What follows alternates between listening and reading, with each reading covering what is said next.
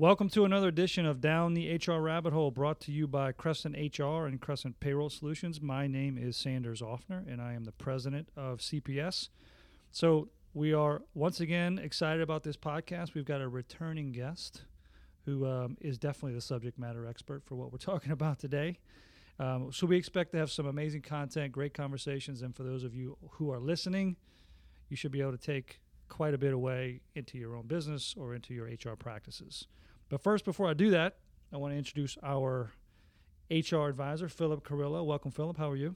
I'm very well. Thank you very much. And as always, happy to be here. Thank you. Well, Philip, uh, could you reintroduce our our friend and guest today?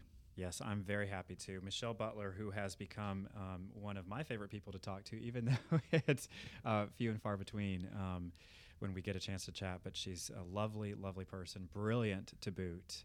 And um, so right now, uh, Michelle Butler is a an H R consultant with Gotcha Covered New Orleans. She uh, consults with businesses on everything E E O and then some. Um, her background includes thirty-three years at the E E O C, where she was uh, first a trial attorney, then she became supervisor, regional director. She served as acting deputy director. She has done it all. And so she did everything. Yeah. So deep wealth of knowledge and wisdom, I think, too. Um, today, our subject is E E O C, do, don't, and definitely don't. And so um, I think what would help our listeners would be a little overview of the E E O C, why it functions, and who has to care as a business leader or manager. Okay. Well, first of all, thank you all. Um, I'm always happy to come and talk to you all, and you know, you make me feel good being here. You know, so thank you for you know, all of the accolades. But you know, the E E O C um, is the federal agency that was created in nineteen sixty-four um, to basically administer um, and to enforce Title seven of the Civil Rights Act of nineteen sixty-four, which dealt with race discrimination, color, sex, national origin, um, religion. And then basically from that, after that statute was passed, um, the laws, different laws were added in. So they actually also enforced the Age Discrimination in Employment Act, the Americans with Disabilities Act, the Genetic Information Act. Um, they also do E P A, which is, you know, Equal Pay Act. And the purpose of the E E O C is to try to regulate anti-discrimination laws, federal laws that prohibit discrimination in the workplace. So the E E O C is the federal agency that is um, actually was created for that purpose. It's at one time when it was first really created in nineteen sixty-four, it had no litigation authority. So the only thing the E E O C could do was to try to get companies to do what they were supposed to do and follow the law. It has obviously, over time, since nineteen sixty-four, evolved. And I think it was nineteen seventy-nine when they finally realized they needed to have some kind of bite. Mm. Because if they didn't have any threat of litigation, then people were not necessarily going to voluntarily do what they should because there was nothing that, that they had to worry about. So in nineteen seventy-nine is when they created the legal units, and they were basically like around, I think they had maybe four or five regional offices, but then they decided that it was best to have one either in every district office or every field office, et cetera. So they have they don't have a, um, a attorney's office in every local office because they have local offices that are part of the field office as part of the district offices, but the district offices are the ones that actually have the most const- uh, uh, strong the strength because the district offices actually will uh, also direct the field and local offices. But the goal of the E E O C is to try to get people to follow the law. So the purpose at, has changed, you know, during different administrations, different people in office. They come with a different mission, but the overall mission is to eradicate or stop discrimination and to try to educate people so that they don't discriminate in the future, to um, address discrimination when it has occurred. And there's voluntary compliance, you know, trying to get people to settle a case or to resolve it, to mediate, to try to resolve it, to correct policies or put policies in place that don't exist, correct the ones that are not being adhered to, you know. So it's the, the goal is to educate, to correct, and if necessary, litigate. And litigation really is supposed to be the last straw. You know, the goal is to try to see if you can mediate it or to see if you can resolve it. And there's different levels. I mean, you can have a voluntary settlement, or you can have a situation where, you know, you enter into, we find a violation. If the E E O C finds a violation, at that point, then they go into what is called conciliation, and they try to resolve it. And if they can't conciliate it, then at that point, a letter of determination, I mean, uh, excuse me, a Uh, conciliation failure notice is sent out, and the conciliation failure then will either give them the right to file, the victim or the person who's aggrieved, the right to file a lawsuit in federal court, or the E E O C itself may file a lawsuit. And we wish, you know, when I was working there, we wanted to file, you know, as many as we could to address the egregious behavior we saw. But of course, they're limited by budget because of, you know, Congress. So sometimes they couldn't take every case that they would like to have taken, but Which they try to take cases that will have significant impact, particularly where it involves, you know, evolving law. You know, the E E O C is one of the first agencies that really strongly advocated for gender identity and sexual orientation Uh, anti-discrimination laws, and based on their efforts and the continued, uh, you know, continuing to fight it, because I was involved in that, um, the law changed last year where that is now covered. So, you know, the goal is also to do that because, you know, the E E O C sets policy because we have a, excuse me, legal uh, department which actually develops policy. Then we have a uh, the General Counsel Office, which is the attorneys that actually litigate discrimination. You know, and then so they have, you know, uh, all kinds of entities in place. And, of course, mediation. Mediation is an important part. But if the cases are truly egregious or very serious, then it won't go to mediation. And that's why what court. we try to do is to get, yeah, it'll end up in court. We're trying okay. to get companies to follow the law. So, mm-hmm. you know, that's our goal, to try to get them, if they do it up front, they're not looking at litigation. They're not looking at attorney's fees. They're not looking at, you know, all those costs associated with that if they try to resolve it. Because, you know, there are times when people won't resolve it with us, and then we end up going to court, and then they end up paying attorney's fees and all the monies that we tried to get, or even more money than the monies we tried to get in trying to resolve it. Right. Well, and not to mention all of the associated uh, legal fees and Uh, discovery fees and so forth. I oh mean, yes. Those can be um, more than damaging, to say the yes. least, to a bottom line for a year. Um, well, so that's all very helpful, and I enjoy uh, learning more about the E E O process. And to that end, I'd like to know a little bit about, so say an employee who's aggrieved files a charge with the E E O C, and the E E O C decides, okay, we're going to take this up and we're going to go ahead and pursue this. What does that process look like? If you could start from the employee, and then um, how that kind of plays out for the employer. Okay. Well, actually, any person can file a charge of discrimination. And basically, that is just coming to the E E O C and saying, I believe I've been subjected to discrimination, and I think it's because of this reason or another. Many times, you know, companies are like, well, how come they didn't know what it was? I said, well, people don't necessarily know why they were treated the way they were treated, but they just felt it was discrimination. Mm-hmm. So someone could come in and file a charge. What is the what E E O C does is when it gets the charge, it looks at it to see if there's merit. If there is no merit up front, they will inform the aggrieved person or the person that believes they were aggrieved. We, you know, the E E O C does not see where this actually violates any of the statutes. It could be something that was not, you were not treated fairly, but it did not violate the statutes that we are, you know, there to enforce. Is that where the reasonable person?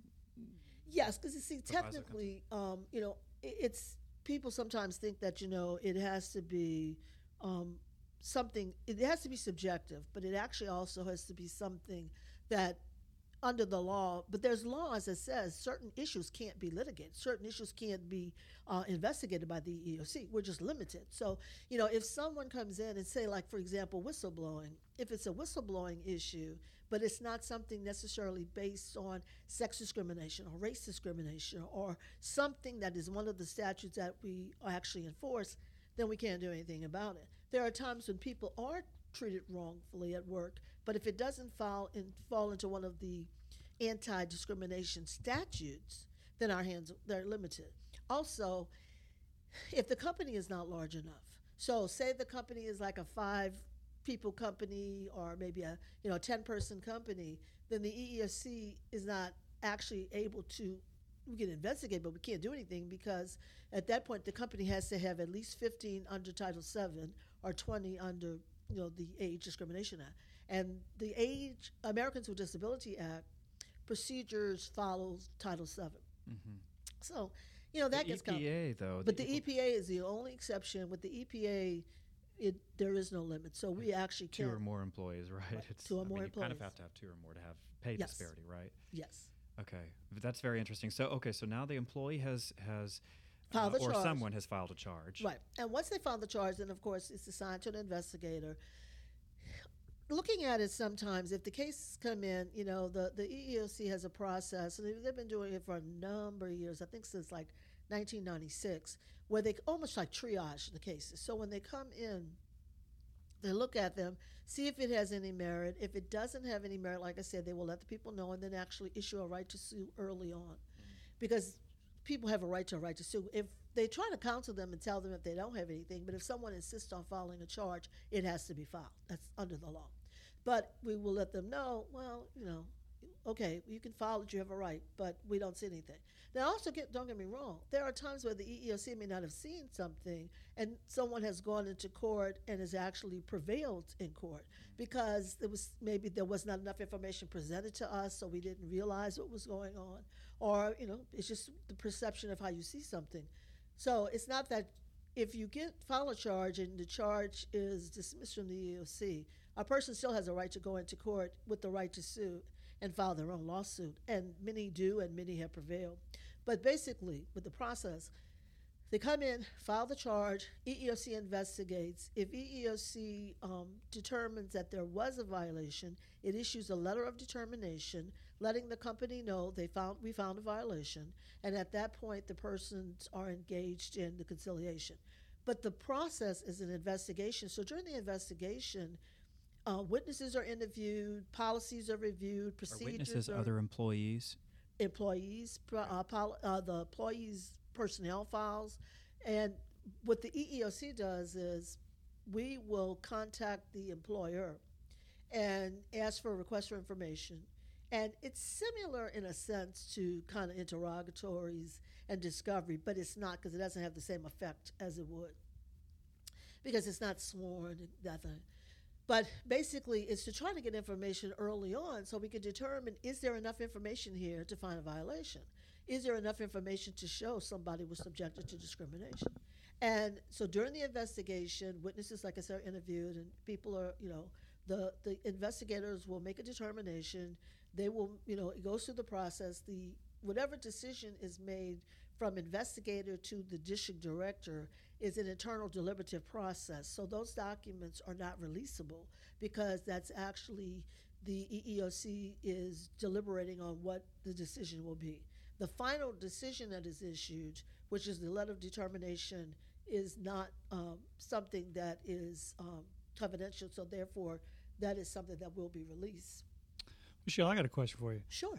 You know, we've been talking about the an employee that has a complaint. So can this also happen with a candidate that's p- applying for a job that yes. may feel like they've been discriminated against as a part of the hiring process as well? Oh, yes. As a matter of fact, that's a good question. Um, many times we have hiring uh, people that will come in and believe that they've been subjected to discrimination, that they were not considered for a position um, based on any of the statutes. You know, if you believe that you were not hired for this job because of your race or because you have a disability um, or because you they thought you were too old, et cetera, then you have a right to come in and file the charge of discrimination. And actually also, if you were trying to get a job and you needed an accommodation to apply for the job, and the company refused to give you that accommodation in applying for the job, you can come in and file a discrimination charge.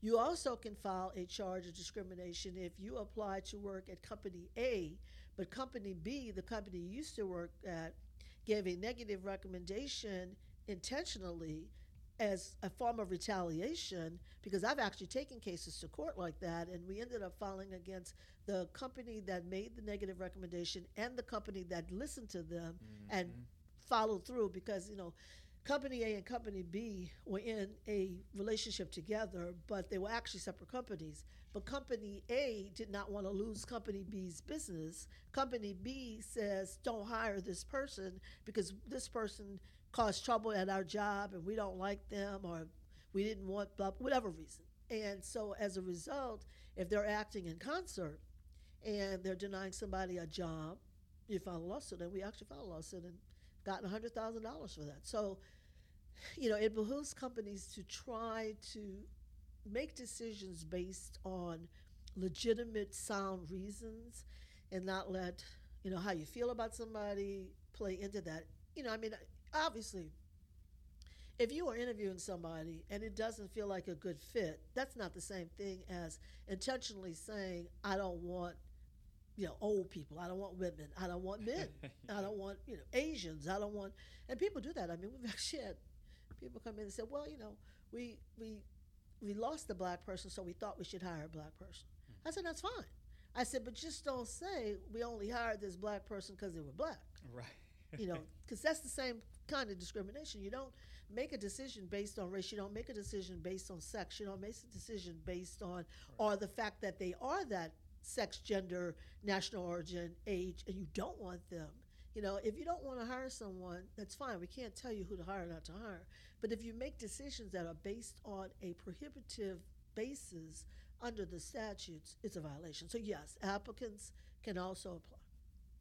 So does the E E O C, you know, for, for companies that uh, at a certain size that require the reporting to be done, the uh-huh. E E O one. Con- yeah, E E O one. one hundred or more. So if if a company like that is not doing any reporting at all, where what's the recourse to the business if they're not? Well, actually, that's an interesting question, because uh, in the past, excuse me, we actually filed E E O one lawsuits for failure to file E E O one. I remember uh, for a while, many companies were failing to do this. So it became a targeted practice for the E E O C to look at companies to see if they were filing them. If they were not filing them, then we filed a lawsuit for their failure to file the E E O one, and then they ended up having to litigate this. So now they're paying for the cost of litigation, and then they have to resolve it, and then we can also, you know, they could be charged some kind of fee or finding, you know. So it's a good question. I mean, you know, reporting, excuse me, is important, because, you know, the statute's required, and if you don't report, then you're subjecting yourself to fines, and it's not worth it. I mean, it's just like every company really should have the E E O is the law poster up in their workplace. It's basically letting people know you have a right to um, to be working someplace where it's free from discrimination, and you also have a right to either file an internal complaint with the company or to go to the Equal Employment Opportunity Commission, and that's why our, our name and address is on it. By not letting them know that, then you're denying them their rights. So that's where those kind of posting come in, because when the commission goes to companies to do, like, say, an on-site investigation where they actually go to the company to look at the the workplace, because sometimes it's good to know the work site, or in some companies, you know, we it would be better for us to do an in-person uh, interview, and if, say, like they're in Shreveport, Louisiana, we can't get them to come to us. We have to go to them, because our, our subpoena power is about one hundred, you know, miles from the office, and we're located in New Orleans. So basically, we'll go there and interview. We will look around and see if those posters, all of the, the posters that are required by the various entities or agencies are posted. And, you know, you could be looking at a one hundred ten dollars violation for, you know, posters. I, I don't remember the exact amount, because that's something the investigators would do more than I did. But you know, it's, the point is, is that you're looking at something because you didn't report, or if you didn't report the E E O one or any other reports that become required under the statutes. If you don't report like you should, then you're looking at a fee and a finding, and you're having the E E O C. You may have a really great workplace, but if th- that ends up being, you know, like a, a gig against you because you didn't follow something that you should have. Now, maybe some companies don't know, but, you know, they really should try to find out what they are. And, and that's another thing that's good about the E E O C, and actually any federal agency. If there are questions, you can contact, you know, the duty officer. You could call the E E O C and just say you have information. And actually, there's a uh, the E E O C has a very extensive web, and it's w w w dot e e o c dot gov, and it tells you every statute that's in force. It F A Qs. Tells you the regulations. It provides all the current cases that are in litigation, that are major cases. Uh, it tells you, you know, like every press release. You know, it's like a, a mega source of information.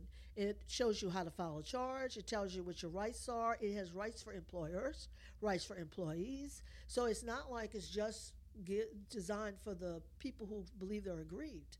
Anyone could look on that website and get a whole host of information. And there actually are rights and responsibilities that employees also have to do. I mean, you know, the the point is, is if you work someplace, like say for example, you're working someplace and you believe you've been subjected to sexual harassment, if the company has a policy in place, which the law requires that they are supposed to have a policy in place, but it actually is supposed to be also communicated to people, because that's how the case law came out in nineteen ninety-eight in the Farragher and Ellen Burlington cases. The company had a policy, but they had the policy locked in a safe, safe in the back of a room no one ever saw. So they said, we have a policy. It's like, yes, right. But if there's a policy that was never communicated to anyone, in essence, you don't have a policy. So if you have that and you've had training and you talk to people, and you know the, the people, someone says they were subjected to discrimination. And, okay, if it's a supervisor that is subjecting someone to discrim- sexual harassment, any kind of harassment, and it's a supervisor with certain hiring authority position and high up, the company will be vicariously, automatically liable just because it was that position. Especially if it's like, you know, if you don't go to bed with me, then you won't get this or you will get fired, that kind of thing.